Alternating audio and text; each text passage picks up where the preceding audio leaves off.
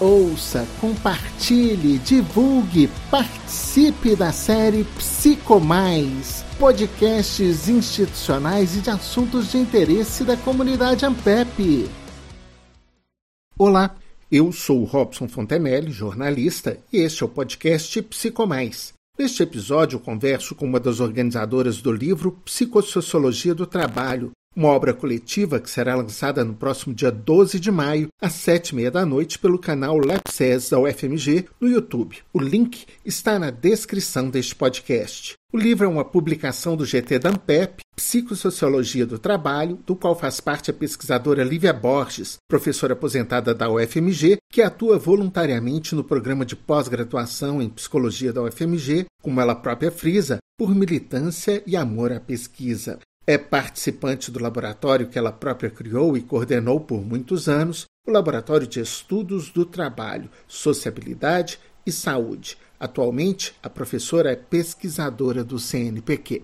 Eu gostaria de saber da senhora, porque é um livro que tem bastante coautores. São duas organizadoras e tem vários coautores, são 12 capítulos divididos. Exatamente. Como que surgiu a ideia do livro e como que ele veio sendo trabalhado? Então, o livro Psicossociologia do Trabalho foi um livro pensado no âmbito do GT, exatamente para ocupar, vamos dizer assim, um espaço na graduação e na pós, porque entre as perspectivas que se aplica nessa área de psicologia do trabalho das organizações, não tinha um livro desse caráter, não é? inclusive com um caráter didático, que pudesse ser usado na graduação e na pós. O livro teve essa finalidade de ocupar esse espaço para garantir que essa perspectiva de análise seja ensinada nesses níveis mas essa composição ela reflete a composição do nosso GT da Ampep, né, que tem inclusive vários professores de universidades de outros países latinos, como é o caso de Maria Ansoliaga e seus coautores, Esteban Agulhó, que apesar de não ter ido para os encontros da ANPEP, participa muito proximamente do nosso laboratório do GT e também contribuiu tanto em outros capítulos como num capítulo que foi assumido pelo grupo dele na Espanha, sob gênero. Temos também Andréa Pujol, da Argentina, é a primeira autora do capítulo sobre criatividade, junto com Vanessa Barros, da UFMG. Então, essa composição das autorias no livro reflete um pouco a composição do nosso GT. A composição do GT ela já é mais ampla do que isso, porque esse livro, na verdade, justamente por a gente ter muito cuidado com o texto, com a ideia de produzir um texto que fosse útil para o pesquisador, mas que tivesse um cunho também didático, então nós demoramos muito na produção desse livro. E o GT evoluiu. Então tem várias pessoas do GT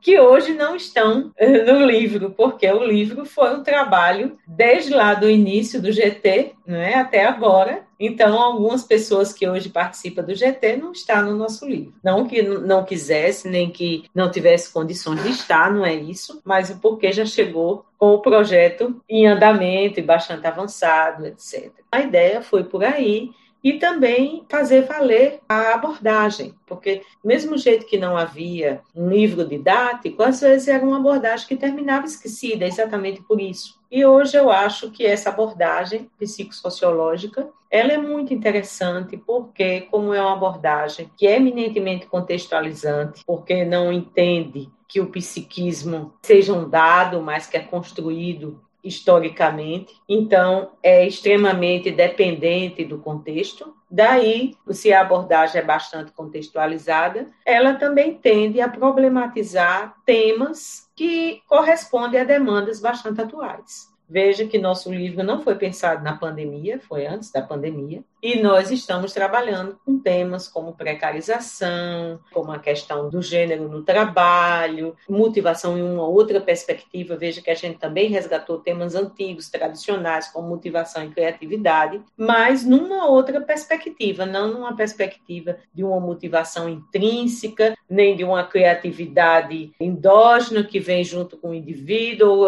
ou herdada, mas uma motivação que é construída na vida do sujeito, né? Uma motivação para o trabalho que é construída na vida do sujeito de acordo com a conjuntura, com o contexto de uma maneira geral e entrando aí a macroestrutura. Imagine desenvolvimento da motivação no trabalho de quem está tentando entrar no mercado agora, nessa fase da pandemia. É uma construção totalmente distinta das construções que a gente conhece. Então, o livro focaliza os temas não é, nessa perspectiva, mas nós discutimos, por exemplo, não só a questão da precarização, mas a questão te da terceirização, da violência no trabalho, que é o capítulo que é escrito por Maria Elisa Soleaga, chilena, com sua equipe, e são temas muito próprios da atualidade. Todos esses temas têm sido muito problematizados no momento atual e tem a ver com o que a gente está vivendo, com essa ascensão do neoliberalismo, com a ascensão do individualismo, essa tendência imensa de se cobrar metas do sujeito, metas impossíveis de serem cumpridas, e aí vem junto com isso traz uma série de problemas, não é? Daí também nós temos alguns capítulos no livro sobre saúde mental e trabalho, exatamente preocupado com as consequências, não é, de todo esse contexto. Contexto que a gente já vinha trabalhando, porque esse contexto de precarização, de violência, etc., ele não começou agora com a pandemia, ele antecede. A pandemia, eu acho que de certa forma deu visibilidade a esses temas, porque a precarização ficou muito visível, além dela ter efetivamente aumentado, até porque aumentou o desemprego, mas ela também deu visibilidade ao problema da precarização do trabalho, da violência. Então, é lógico que as vivências das pessoas não são simples. E as teorias clássicas, as teorias mais tradicionais na psicologia e de origem geralmente estrangeira, têm muita dificuldade de dar conta dessa realidade, porque nossa realidade é muito singular. Não que nós não vamos usar o que é produzido aí por fora, de jeito nenhum, não é isso. Mas é porque, para que nós possamos usar, nós também precisamos modificar, atualizar e repensar, porque o psíquico se elabora no contexto socioeconômico, cultural, político, e não é independente de tudo isso. Mas, pelo contrário, se constrói aí. Daí porque a gente acha que fazer um trabalho para divulgar essa abordagem é importante, porque um livro ele tem um papel de divulgação muito forte, diferente do artigo científico. Lógico o artigo científico é mais rápido, por exemplo, se a gente tivesse bolado isso como artigo científico, isso já teria saído há muito mais tempo, por exemplo, a gente poderia ter feito um número de uma revista, talvez já tivesse publicado há muito mais tempo. No entanto, as revistas científicas atingem um público muito específico, o público da academia. Lógico que do ponto de vista da pesquisa é muito importante, mas quando a gente quer fazer alguma coisa para ter um alcance maior e divulgar propriamente, fazer chegar ao aluno de graduação, fazer chegar à sociedade, é preciso utilizar outros meios que não só o artigo. O artigo fica para divulgação de resultados de pesquisa, efetivamente, ou para grandes revisões que têm uma finalidade muito mais acadêmica. Lógico que nosso livro também tem finalidades acadêmicas e tenho certeza que ele vai ser utilizado também pelos pesquisadores da área. Mas ele também pode alcançar essas outras clientelas, inclusive áreas circunvizinhas, da psicologia, etc o que reforça também uma visão multidisciplinar, porque o que a gente também utilizou para fundamentar, etc., não é eminentemente só da psicologia. Estamos desenvolvendo uma psicologia, mas usamos também referências que vêm de outras áreas. Então, o que a gente produziu também pode ter impacto ou tem um potencial para impactar em áreas circunvizinhas. Uhum. Sociologia, administração, Vejo que tem um capítulo, inclusive, voltado para a questão da economia solidária, que é um fato que é novo, né? Mas que nos últimos cinco anos para cá ele começou a surgir, nos últimos dois anos ele ganhou uma força muito grande no Brasil. E agora, inclusive com a pandemia, se expande. Acho que essa pandemia Exatamente. veio catalisar uma série de coisas que é, são aqui no livro. Exato não é? Eu, eu não sou coautora do capítulo, então não sou a pessoa, vamos dizer assim, que domine esse conteúdo com mais profundidade, mas é um tema, sem dúvida, da maior importância e que nesse contexto que a gente está vivendo, de tanta precarização e de desemprego, etc., a economia solidária está surgindo também como um dos meios de resistência do cidadão, dos trabalhadores, uma forma de resistência, de agir de outra maneira, diferente da economia tradicional, que tem como objetivo princípio o lucro e nada mais. E não interessa as condições de trabalho, não interessa a satisfação do usuário, não interessa como as pessoas estão sendo tratadas. No contexto da economia solidária, tudo isso é muito diferente, porque o lucro não fica centralizado no dono do capital, e isso faz toda a diferença. E vamos dizer assim, no Brasil está aparecendo uma quantidade de exemplos fenomenal. Eu sou professora da UFMG, mas sou professora aposentada e eu não moro mais em Belo Horizonte. Eu moro em Natal. E aqui tem uma atividade de economia solidária interessantíssima, que é uma feira do agricultor familiar organizadíssima, tem inclusive site com entrega domiciliar, além de funcionar presencialmente e vende os produtos exclusivos de pequenos produtores ou de cooperativas. Uhum. Tanto é que me surpreendi quando cheguei que a Feira do Agricultor Familiar aqui tem inclusive um quiosque de uma cooperativa mineira. Então, essas, esses tipos de atividade que estão surgindo com muito mais frequência está impactando bastante. O exemplo dos catadores nem se fala, né? Os catadores é um exemplo fenomenal no Brasil todo de economia solidária. Inclusive, é uma rede de cooperativas, cooperativas a nível primário e secundário, e que também é uma coisa belíssima e eminentemente de resistência do trabalhador. Eu acho que essas estratégias para lidar com esse capitalismo que quer diminuir o Estado ao mínimo e não quer proteger o trabalhador, é importantíssimo essas estratégias. E uma abordagem assim, como a psicossociologia do trabalho, é muito mais útil para refletir, discutir essas iniciativas do que a psicologia tradicional, que a gente está mais acostumado. Por isso que o grupo tem se dedicado à abordagem, à perspectiva da psicossociologia do trabalho. Que deve ser bastante interessante, porque nesse momento em que a economia muda completamente, e aí mudam não só as relações trabalhistas, a gente vê que toda essa iniciativa neoliberal ela vai levar, de uma certa forma, ao fim do, da figura da CLT. A gente vê o fenômeno da pejotização, que já era grande desde 2005, 2006 para cá, ela começa a surgir, e agora mais que nunca, sobretudo, mais uma vez, a pandemia veio acelerar isso. Então, as relações de trabalho, elas, de uma certa forma, vão mudar. Em algum momento é tratado isso no livro? Como é que. É, é exatamente. Que... E aí o que a gente se indágua é. E como ficam os significados do trabalho, por exemplo? Uhum. Não é como fica a motivação, não é?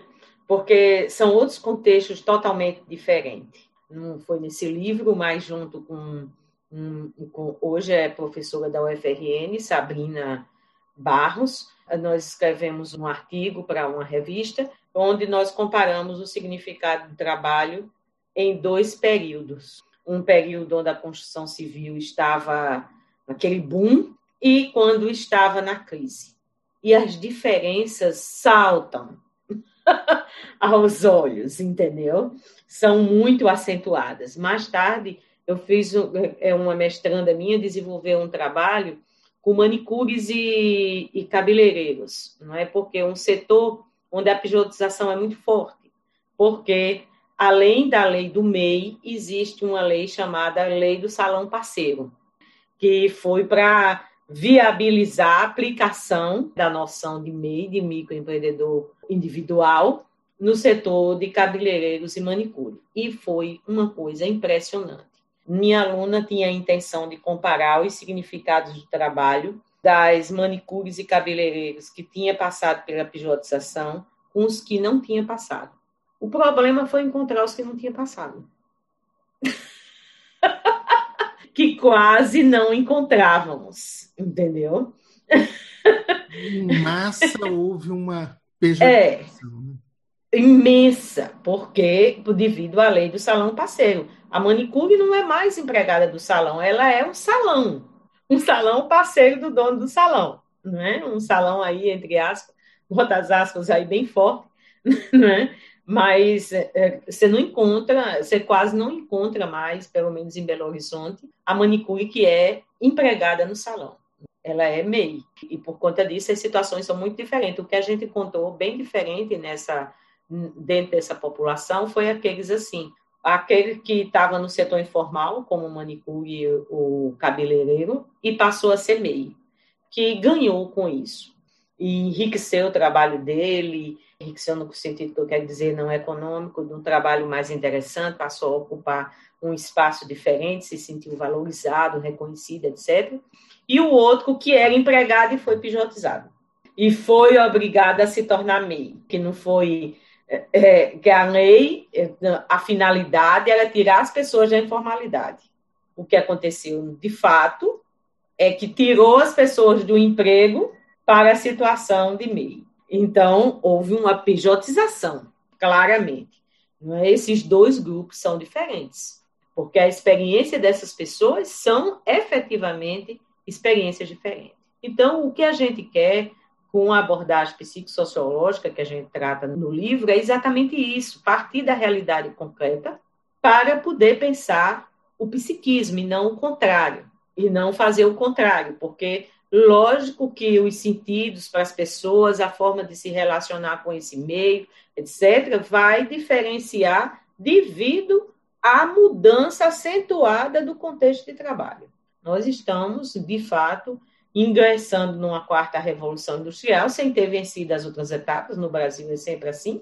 A gente tem coisas bem arcaicas e coisas eminentemente avançadas, inovadoras, etc. E devido a isso, as pessoas sofrem muito, sofrem muito, sentem perder o espaço que tinha de trabalho, embora que a literatura comece a apontar meios de empoderar o trabalhador. Mas para isso é necessário ter políticas públicas. Sem políticas públicas, não dá, né? Em países onde está se preparando, se preocupou se preparar seus trabalhadores para a quarta revolução industrial e preparar, que eu estou dizendo aqui, não é treinar simplesmente, é repensar os vínculos, o que vai ser feito, como financiar isso, como amparar o trabalhador, como amparar para que ele possa se movimentar de um setor para outro, etc. Quem fez isso e mapeou, inclusive, sabe, as redes econômicas, aonde é que, para onde é que podia seguir essas pessoas, etc quem está fazendo esse mapeamento está na frente. E os trabalhadores não estão sofrendo tanto. Mas aonde não está sendo feito, como é o nosso caso, o nosso caso é exatamente o contrário, é um país que nunca protegeu muito o trabalhador. É um autor que eu gosto muito, que é o Cardoso, que é o, não que é Cardoso, é, carioca, ele assinala muito isso, a ausência permanente do Estado em relação ao trabalhador, não em relação à, à elite, em relação ao trabalhador. Em relação ao trabalhador, é, há uma ausência do Estado histórica. E num país onde há uma ausência histórica do Estado em relação ao trabalho, se quer aplicar políticas neoliberais e reduzir o tamanho do Estado. não é? Reduziu que nem sequer se fazia presente suficientemente. Então, como é que fica as pessoas? Lógico que nós não temos todas as respostas, não é isso, mas o, o que a gente trata no livro é de como a gente deve refletir, que caminhos a gente deve tomar na psicologia para pensar esses problemas. Quando vocês tratam, por exemplo, da violência no trabalho, nós estamos falando de que tipo de violência? Nós estamos falando de assédio moral? Como que. De vários tipos de violência, inclusive o assédio moral. O assédio moral talvez seja a forma de violência que mais se generalizou nos ambientes de trabalho, até porque o assédio moral tem um espaço muito grande no setor público. Então, ele se espalhou muito e é muito evidente, e é um tipo de violência muito difícil de lidar, porque as pessoas geralmente se sentem muito envergonhadas de denunciar, elas se sentem fragilizadas, elas acham que denunciar vai ser confessar o próprio fracasso, a própria fragilidade. Então, é bastante complicado de combater. Mas existem várias outras formas de violência. Por exemplo, submeter as pessoas a determinados regimes de trabalho. A pijotização das manicures e dos cabeleireiros não é uma violência? Uhum. não é? E mais do que a pijotização, exigir que as pessoas fiquem à disposição e sejam chamadas só quando precisam. Uhum. Tem acontecido isso, um trabalho intermitente. Mas ela tem que estar disponível. Agora mesmo o governo acabou de aprovar novamente essa história, né? Do, pois é. As empresas poderem dar licença não remunerada ou então trabalho parcial, para fazer o pagamento parcial. Pois é. Pois é. Então, isso também não é violento? As pessoas têm seus próprios planos, as pessoas se organizaram, as pessoas se adaptaram, investiram para trabalhar em determinados lugares, se prepararam para aquilo, organizaram a vida em torno daquele emprego, etc. Isso não é violento? Os desempregos abruptos de uma hora para outra. Você imagina o caso da, das empresas que fecharam recentemente, grandes empresas. Trabalhadores em massa desempregados. Sim. Não é? é? É uma violência tremenda. Como é que as pessoas vivem isso? Isso é de uma violência muito acentuada.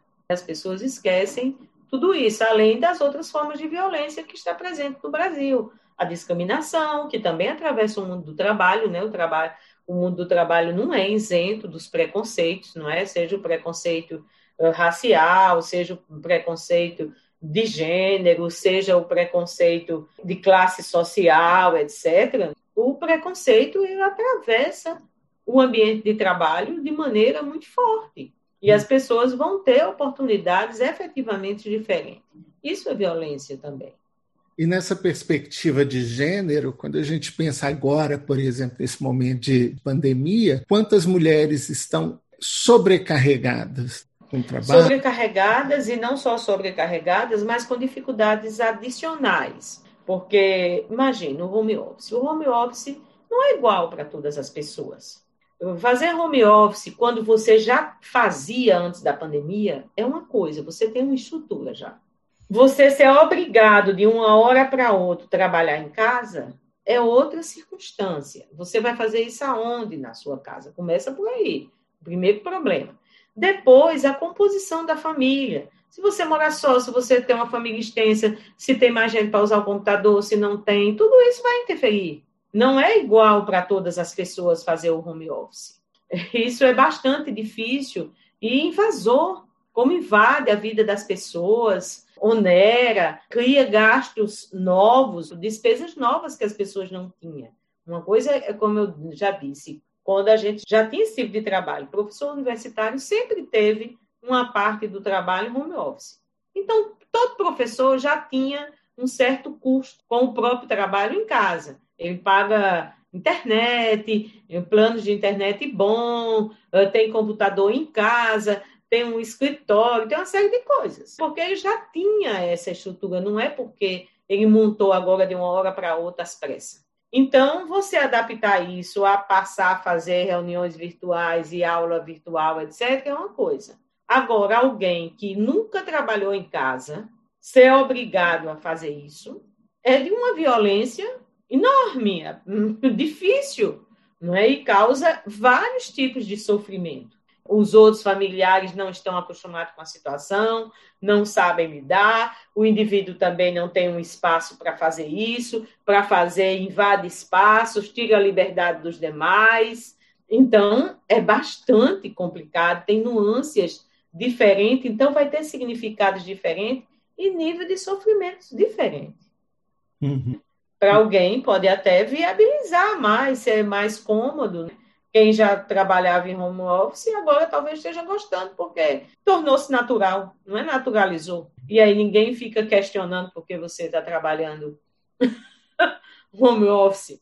É, né? Aí aparecem outros, outros fatores, né? Porque, é. como está todo mundo trabalhando em casa, as pessoas perdem a noção do tempo. Porque quando você vai para o escritório, você vai para um tra... você tem, olha, são minhas oito horas de trabalho, é, é, de tal a tal hora. Hoje já não existe mais essa coisa do horário comercial, né? Tem gente que liga às sete, tem gente que manda o WhatsApp às dez, enfim, a coisa. É, e isso, veja que isso não é só, que não foi causada essa invasão que você está falando, só pelo home office na pandemia. Essa invasão aí já acontecia por conta dos meios de comunicação. O WhatsApp é bem responsável por isso. Uhum. As pessoas passaram a ter obrigações de responder ao WhatsApp de trabalho a qualquer hora.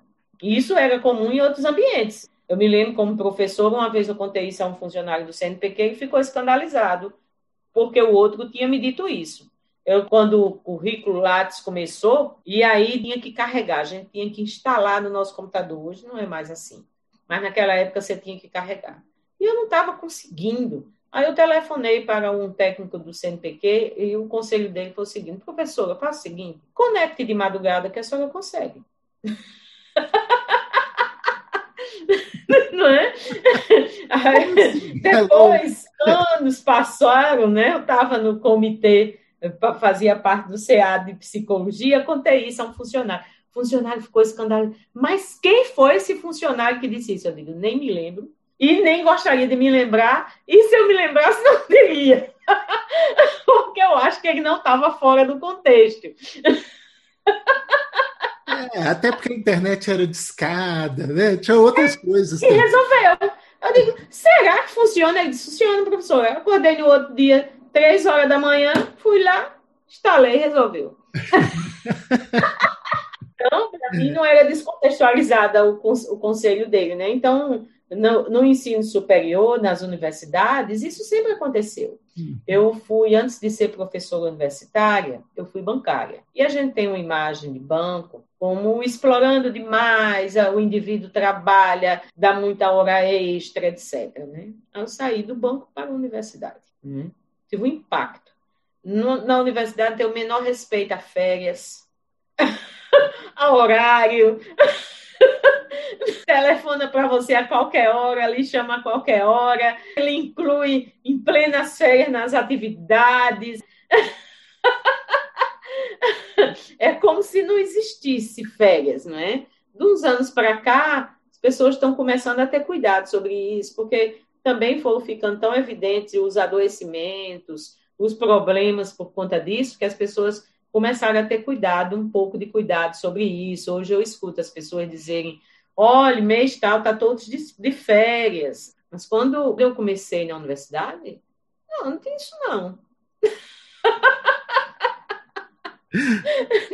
Era igual. É, é? Principalmente quando eu comecei. quando eu comecei a pesquisar e pronto, isso acabou-se. Então, essa invasão já existia em alguns setores, mas sem dúvida, os meios de comunicação virtuais acelerou isso imensamente. Na universidade, isso foi acelerado na época quando começou os e-mails. Não foi com, com o início do WhatsApp, foi com os e-mails. O WhatsApp foi só acelerar mais ainda. Mas para boa parte da população, isso foi acontecer com o WhatsApp, uhum. Né, essa invasão. Né? Mas essa invasão, ela aconteceu antes da pandemia e não depende da pandemia. A pandemia pode ter acelerado, porque talvez passou como passou a ser mais necessário o trabalho à distância, então o direito de invadir os horários através do WhatsApp, de certa forma, foi ficando naturalizado e aceito como, como normal. Às vezes eu estou trabalhando, eu sei que como professora é comum, eu estou trabalhando no final de semana, às vezes eu passo um e-mail no domingo, mas sem ter a expectativa de que as pessoas vão responder, mas porque eu sei que no outro dia eu não vou ter tempo. Então, eu passo o e-mail, a mensagem de WhatsApp no domingo. E, para minha surpresa, de uns anos para cá, as pessoas têm respondido. E aí respondem no domingo mesmo. né? é impressionante como respondem. Ou seja, se generalizou essa coisa de estar trabalhando no domingo, no sábado, toda hora, que era uma condição é, mais comum em determinadas ocupações, parece que hoje é o predominante, não hum. tem mais horário. Isso é perverso, isso é, embota a vida das pessoas, diminui o espaço das outras esferas de vida, aos poucos as pessoas vão sentir as consequências disso. Pouco espaço para a família, pouco espaço para o lazer. Veja que não ter direito a lazer, a espaço para a família, termina tendo a médio e longo prazo um impacto negativo até no próprio desempenho. Uhum. Um indivíduo que nunca tem acesso a lazer, então não tem acesso também à arte, não tem acesso a um bocado de coisa, não é que são importantes para estimular a criatividade, o bem-estar, etc. Isso, exatamente. Professora, vamos fazer o um convite para as pessoas assistirem, então, a, ao lançamento do livro? É, é que dia que é? Como é que vai acontecer? É, vai acontecer no dia 12, no canal do YouTube do nosso laboratório. Vai envolver os autores e os organizadores. Nós vamos utilizar, a, além do YouTube, é lógico, uma mídia como essa que estamos usando agora. E nessa mídia vai ficar a, alguns autores e os organizadores, não dá para ficar todos, então nosso critério vai ser o primeiro autor de cada capítulo, porque senão a gente vai ter uma multidão na em cena, né? E todos os outros que, que puderem estar presentes vão estar presentes, não é sem estar exatamente na mídia, no Zoom, um que a gente vai utilizar. Hum. Mas vai estar presente lá no YouTube acompanhando e pode inclusive responder questões, etc. E vamos estar disponíveis para conversar com as pessoas de uma maneira geral sobre o livro, sobre os capítulos, não é? Todos os autores vão estar, isso vai ajudar bastante acho que vai ser uma atividade bastante interessante. E é dia Vai 12... ser à noite. Que horário? Vai ser às 19h30. 19 né? É. Então, no YouTube do laboratório. Como é que chama é. o laboratório? Laboratório de Estudos do Trabalho, Sociabilidade e Saúde. Na divulgação que a gente está circulando no Facebook, tem o link bem direitinho não é do lançamento. Isso, as né? pessoas podem olhar também nas redes sociais, é. tanto do laboratório quanto da Ampep, que vão encontrar. É, exatamente, eu acho que vai encontrar também no boletim da Ampep o link exato para facilitar que as pessoas encontrem. Eu acho que vai ser uma atividade muito interessante. Só não vamos poder, talvez, contar com os espanhóis devido ao horário, porque foi difícil a gente encontrar um horário que atendesse a todos. Pensamos à noite, porque as pessoas estão mais acessíveis, e não pensamos de 6 horas do campo para 19h30, considerando o Chile, a diferença de fuso horário, mas ficou bastante desfavorável para a Espanha. Então, talvez a gente não vá contar com a presença dos autores espanhóis. Professora, vai ser um pouco tarde. É, nós vamos desejar muito sucesso a esse livro, que é uma iniciativa que nasceu dentro de um grupo de trabalho da Ampep. Né? Uhum. Isso é, é, bem significativo também para a associação. Muito significativo. Como é importante, sabe? Porque essa, essa iniciativa da Ampep, que já é uma iniciativa histórica de incentivar os IGTs, é muito importante. Porque, veja, se não fosse a Ampep, como a gente formaria essa rede? foi através do simpósio que a gente pôde viabilizar o estreitamento das relações dessa rede. Essa rede, na verdade, ela derivou de uma outra, mais ampla, que é a rede ibero-americana de psicologia organizacional e do trabalho. Mas a gente só pôde fazer o estreitamento de relações entre esse subgrupo devido ao simpósio da ANPEP. Se não fosse os GTs da ANPEP, a gente não teria essa possibilidade a forma de organização dos GTs da Ampep é realmente, tem sido ao longo do tempo, essa não é a primeira experiência nesse sentido, vários outros grupos relatam experiências parecidas, não é? Mas permite o desenvolvimento de atividades que sem a existência do GT seria impossível. Como a gente faria, como organizaríamos um livro desse, com uma diversidade tão grande de autores, sem o GT da Ampep? Impossível. Nós agradecemos a presença da pesquisadora Lívia Borges, professora aposentada da UFMG, que atua voluntariamente no programa de pós-graduação em psicologia da UFMG, como ela própria frisa, por militância e amor à pesquisa. É participante do laboratório que ela própria criou e coordenou por muitos anos, o Laboratório de Estudos do Trabalho, Sociabilidade e Saúde. Atualmente, a professora pesquisadora do CNPq Ela que conversou conosco sobre o livro Psicossociologia do Trabalho, resultado da pesquisa e da obra conjunta de vários integrantes do GT da Ampep, Psicossociologia do Trabalho. Participe você também do Psicomais e do Psicomais Covid-19. Envie um e-mail para secretaria@ampep.org.br. Repetindo, secretaria@ampep.org.br ampep.org.br, com o tema da sua pesquisa, GT da Ampep, do qual participa, seu nome e telefone. Ampep